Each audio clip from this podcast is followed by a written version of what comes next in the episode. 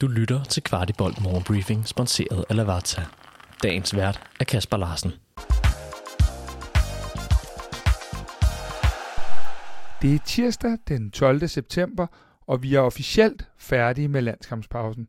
Og på lørdag venter Superligaen igen, når FC København tager til Farum og møder FC Nordsjælland kl. 16.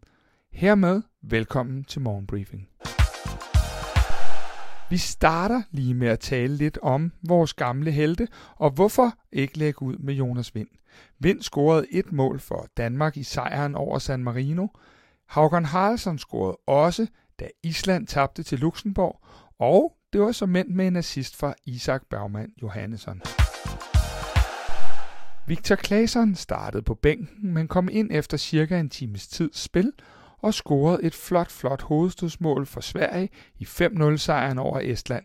Det gav minder til kampen på Brøndby Stadion i foråret. Klasserne og Sverige spiller mod Østrig i aften, inden han vender hjem mod København og forbereder sig til topopgøret på lørdag. FC København har igennem august måned varslet nye rygnumre til nogle af spillerne, men det blev kun til to spillere med nye numre. Jordan Larson skifter sit nummer 25 ud med nummer 11, og Kuma Babakar har derfor måttet skifte fra 11 til 15. Derudover beholder alle deres nuværende numre, også Elias Ashuri, som ellers havde rygtet til et nyt nummer. En, der med statsgaranti ikke beholder sit nummer, det er Luther Singh, der har fået revet sin kontrakt over med FC København. Dermed blev han aldrig den succes, som man havde håbet på, da han kom til København som en af de mest lovende spillere fra den portugisiske liga. Singh har ikke trænet i København, siden hans lejeaftale udløb 30. 6. og nu er han altså fortid i vores klub, hvad angår lønningslisten også.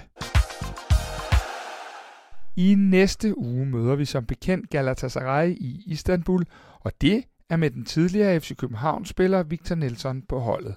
Nelson har i det netop overståede transfervindue været særdeles ombejlet.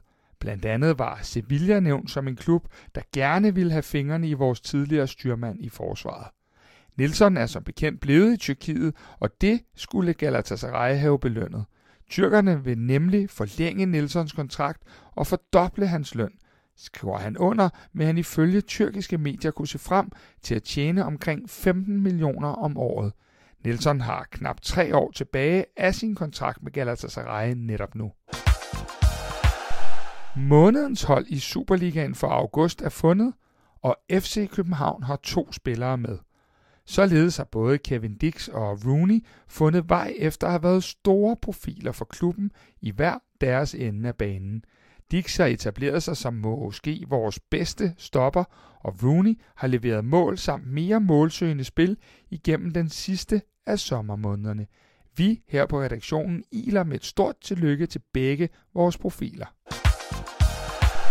Kvartibolt har i øjeblikket to store udsendelser ude.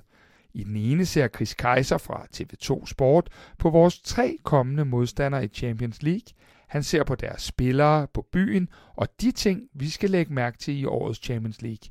Derudover har Amalie Bremer talt med bossen fra kvindefodbold, Rebecca Steele, om blandt andet den fast track i kvindeligaen, der er på vej.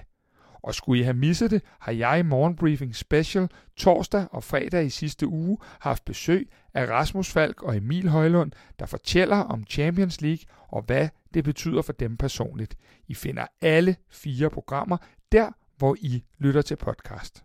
Dagens anbefaling er Lavazza Theater for Africa, som er økologisk og Rainforest Alliance certificeret. Bønderne er håndplukket og er mellemristet for en fyldig og intens smag med aromaer af honning og nødder.